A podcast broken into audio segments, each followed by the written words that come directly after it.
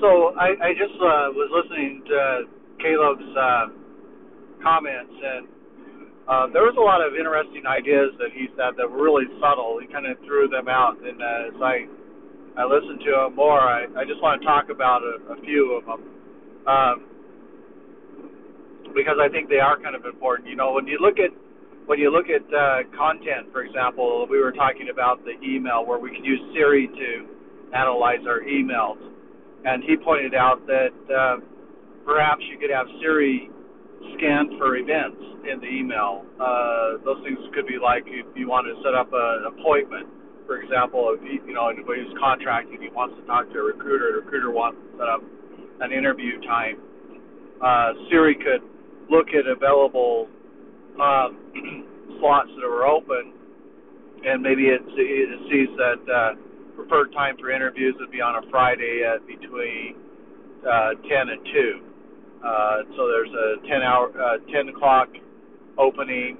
There's a 2 o'clock opening. One hour slots are open.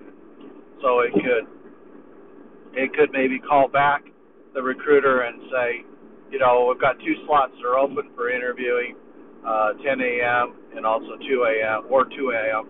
And then, and then the recruiter could tell Siri, uh, you know, I'll take the 2 o'clock uh, interview time, then Siri could then notify Caleb and say, hey, uh, the recruiter is requesting a 2 o'clock appointment, yes or no. And if he said yes, then it would just go ahead and, and post that that work uh, flow item into uh, the Apple appointments. And so, from that perspective, then Siri can be very useful for you know scanning important information like uh, calendar events out of the emails. So I thought that was an interesting idea, and I'm not sure if if Siri already can do that or if there's other applications that are used for managing email that have that capability. Uh, another one that that uh, uh, Siri could do is it could scan your emails and detect when there's lots of incoherence to the email. So it could be something like spam or there's uh, certain vulgarity words that were exchanged in the email and and so it just automatically filtered those out. So in that sense, uh, you can see Siri as more of an assistant, uh, especially with the you know our usage of email for communication. Siri could be used to uh, to reduce the amount of time we have waste in looking at emails that are not uh, we don't want, we want to discard. And it almost makes you wonder if email is going to be dead in the future that we're going to be moving to more more like uh, teams where you have circles of trusted individuals. Individuals can't collaborate with you or correspond with you unless they they are uh, recognized and and uh, known entities. And, and so, for a person to communicate with you, they need to come on your network. They need to be accepted into your network. They have to have some credentials. We don't want unknown credentials coming on our network. We want to know they're human beings, that they're people we trust, uh, and we want to know why they want to communicate with us. So, you know, why not let Siri do a lot of that uh, filtering and selection for us? You know, there could be a pre-screen filtering that Siri goes through. You know, someone tries to send an email to us and and uh, it does a scan to check for viruses. Uh, if it if it if there's no viruses, then the next next thing Siri does is uh, it uh, contacts the individual either by phone or two, you know, like a two two way authentication to communicate. Calls them up, says, you know, or or sends back an email and says, you know, uh, part of you know communicating with uh, Mr. Nishimoto is he requires you to be able to, you know, identify who you are. So we're going to send you back an email and confirm that you who you are, and and then it it sends back the email and they reply back, yes, I'm a human being, and it sends you forward or uh, you know, it could be uh, just a voice communication where you know makes a phone call to them and they say, yeah, you know, I'm a, I'm a real person. Then once they're authenticated, they're on your network and uh, they can continue to communicate until they're uh, either blocked or or uh, you know removed from the network. But I see that more of the future is that things are going to be closing down. We don't want to have communication with individuals that have hostile or potentially uh, damaging uh, programs or, or or statements to our uh, well-being, and so that that's going to be important for Siri to act as a shield, and that's going to be a uh, you know, a big responsibility, but I could see how where if we're interacting by voice, we're trusting her to do many different things for us, and I think eventually uh, cybersecurity will uh, be an important aspect, especially where you know you look at cybercrime, phishing, um, all these different types of of uh, activities that can cause damage to your system and to the organization. Uh, we just can't allow that kind of behavior to come onto our network. So we need to have a, a guardian or a shield that protects us, and I think that that will possibly be a role that that uh, um, that could be taken here by the machine. Uh, so that was a really good insight that he shared, and I'm going to have to be more careful. I listen to what he's saying because he's a very careful thinker, and and a lot of times he interjects things that uh, you know have a uh, a lot of of uh, weight to them. So that one definitely is a topic that uh, I, I thought about. I wanted to uh, talk about a little bit more. You know, another one that he talked about that I thought was really interesting is the media content. Now, he worked in a at a company that that uh, controlled, you know, some media content, and you know, when you look at the the home and you look at the amount of hours that our kids are spending on media, uh, you know, it's kind of a concern. You know, it affects their their performance and academically. You know, if they're playing games all night, they're not getting their homework done. Uh, it, it affects them socially, you know, because uh, you know they should be having times to, to interact socially with the family. It's a time to get together and communicate and have fun and do things together as a family and read books and and uh, have good discussions and and play games and things like that together, so that we we have that uh, bonding effect. Um, and even with my karate students, I tell them, you know, you shouldn't be practicing, you shouldn't be playing video games all night. You should be practicing your karate. You should be working on, you know, your skills, and uh, you know, it requires you to sacrifice some of that time uh, that you're you're escaping into the games and and, and uh, spend the time disciplining your mind, body, and soul. So, uh, you know, those are competition of the mind. The computer has always been a competition of the mind for the mind, and uh, you know it's a fantastic tool for extending the mind, but also it's a competition for uh, our attention, and so we have to balance that out. And that is an important thing that he also brought up is, you know, people are becoming more conscious about their kids. They want to they want to drop they want to see when they're at work what their kids are doing. So they've set up cameras in the homes to see you know what their kids are doing, who they're with, what they're doing, and and to provide parental guidance, whether it be uh, remote or or uh, you know making a phone call or or in this case you know shutting down some media that needs to be offline for a little while. Um, another thing that he brought up, what I thought was kind of interesting, was uh, this idea of the social machine. Would you, you know, you, you we, we talk about uh, computer being a friend. And I remember when I was a kid watching, uh, uh, reading a book about a little boy and a robot. They were on some planet, I think it was the moon. And the the robot every night would have to shut down and it would have to recharge and the boy would always be sad because his friend robot had to go offline and and uh he was uh uh not not available and uh one day the the dome that was protecting them, which provided oxygen, it cracked it. So the robot had to take uh, the boy to safety. So the boy was the robot was more like a friend than it was. You know, he could confide in the friend and the robot. The robot would protect him. Had the algorithms that um, were designed to ensure the safety of the boy.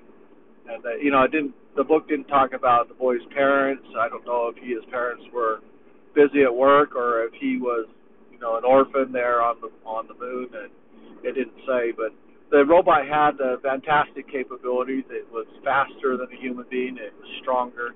You know, it had the the kind of cyborg uh, uh, capabilities of the bionic man, but it it was a it was a machine. It wasn't a, a hybrid. I think uh, you know you look at uh, computers and and then the investment we're making into social interactive computers. I think that that will be an area that will be very interesting uh, as we we speak and have conversations. And like we were talking about, these could be full conversations in context of a storyline. So why couldn't the machine learn our story? We're having a verbal communication just like you and I are making a communication. We're sharing ideas, we're sharing nouns and verbs and adjectives, and uh, we're putting this together in this uh, massive network, a memory network actually, of how things interact, how they interrelate, how one thing connects to another, how one sentence connects to another, how one idea connects to another idea why couldn't the graph, why couldn't the memory graph be kept in persistent memory? And so the machine could analyze the context of the conversation. It could learn from the conversation. It could expand on uh, the ideas that were being discussed. And isn't that the way we interact with other people? Is that we share ideas, and those ideas become seeds and if there's something of interest or importance that we share with another human being, that that becomes a focus for them, and they concentrate their effort and resources to expand on those ideas and uh, gain mastery over those ideas. So, you know, I thought with uh, some of the things that we were talking about, that Caleb and I were talking about, he picked up on that. You know that, you know, how would you feel about a machine that you're engaged in a, a conversation, but not only just a conversation about nothing, a conversation that was important to you. It could be about personal things, about your family history, about your work, about dynamics between your relationships with other people. And if the machine could keep all the context of that in persistent memory, uh, and then be able to demonstrate an understanding of those uh, conversations, what level of usefulness would that have? Especially if you had a conversation that was a year ago and, and uh, on a topic, and the machine could recall those conversations and, and summarize what your conclusions were or what it, its observations were about the conversation. Would that be useful to you? And uh, again, this is where you know the uh, long-term memory and storage of information uh, that relates to conversations could be very useful. So the idea that the computer being a friend um, could be a trend in the future, where we look at machines not just as slaves or to do our tasks, but also look at the machines as as our friend to be able to do uh, to keep the memory state and the emotional states that we were going through at the time. I've thought about that you know, at one time that, you know, as storage becomes exponentially cheaper, as computational powers follow Moore's law, that, you know, our lives are what become valuable. Our time becomes valuable. The events that we spend our time on, the, the, the interactions with people that we have uh, become cherished. And, and why can't the machine record those events, our life histories, and our thoughts and our conversations that we're sharing with the machine? Just like we're sharing conversations now, and, that these conversations, if recorded and saved for long term, could be a source of interesting wealth later as people reflect and think about where we came from and where we're going.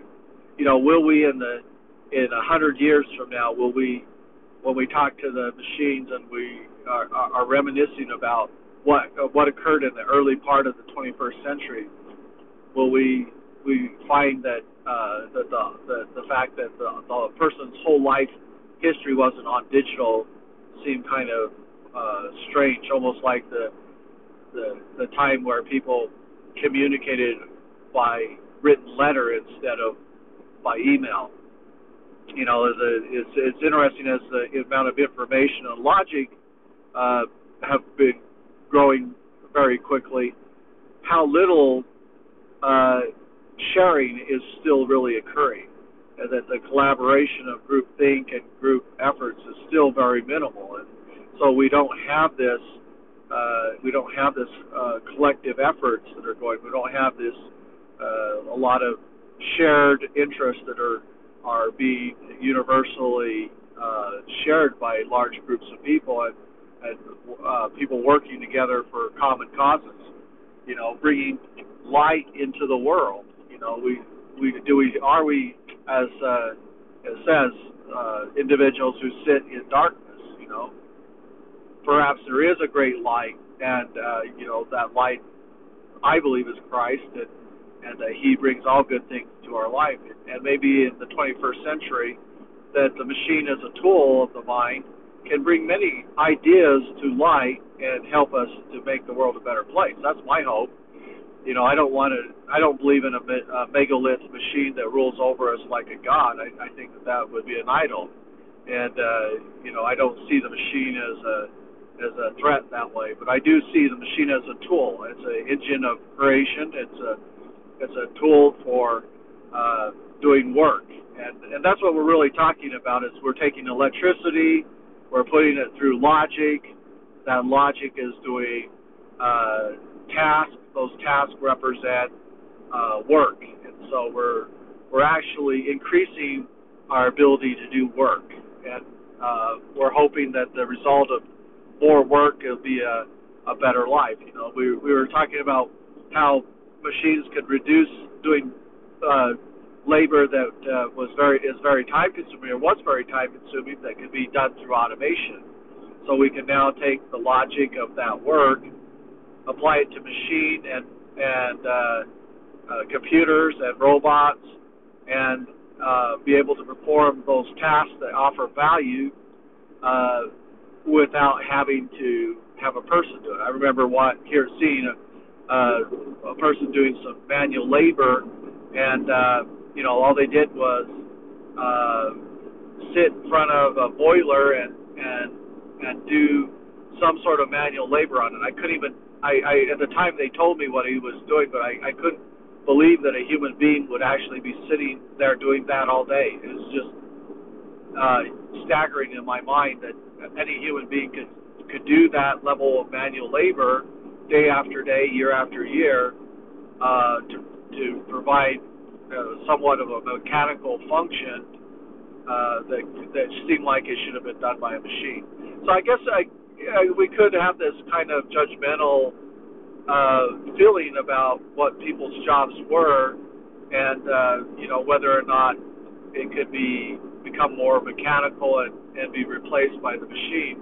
That then you know uh, encourage the usage of more skilled labor uh, engineering, construction, things like that. But you know what happens in in uh, 20 years when most of the construction is now being assembled by machines. There, it's faster. They can put up a building, you know, in 24 hours, which would usually take seven seven days or a week or multiple weeks to put up because the machine works 24/7 and the materials arrive. They're already, you know, been fabricated. They're modular uh, they're put together like components, like a Lego, and uh, you know the assembly of the the building is fast.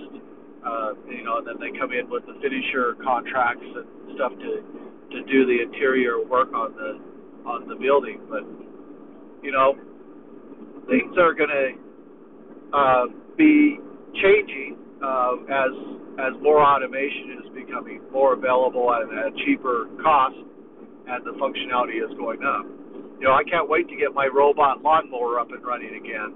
I need to get the I need to splice my uh, power line. I got I had it cut. I had damage to the connector, and I need to get that connected. I need to put my parameter out, and I need to get my robot lawnmower up and working because it did a lot of work for me, and uh, you know it made my my job of cutting the grass really easy, and and I only had to cut my grass like once a month.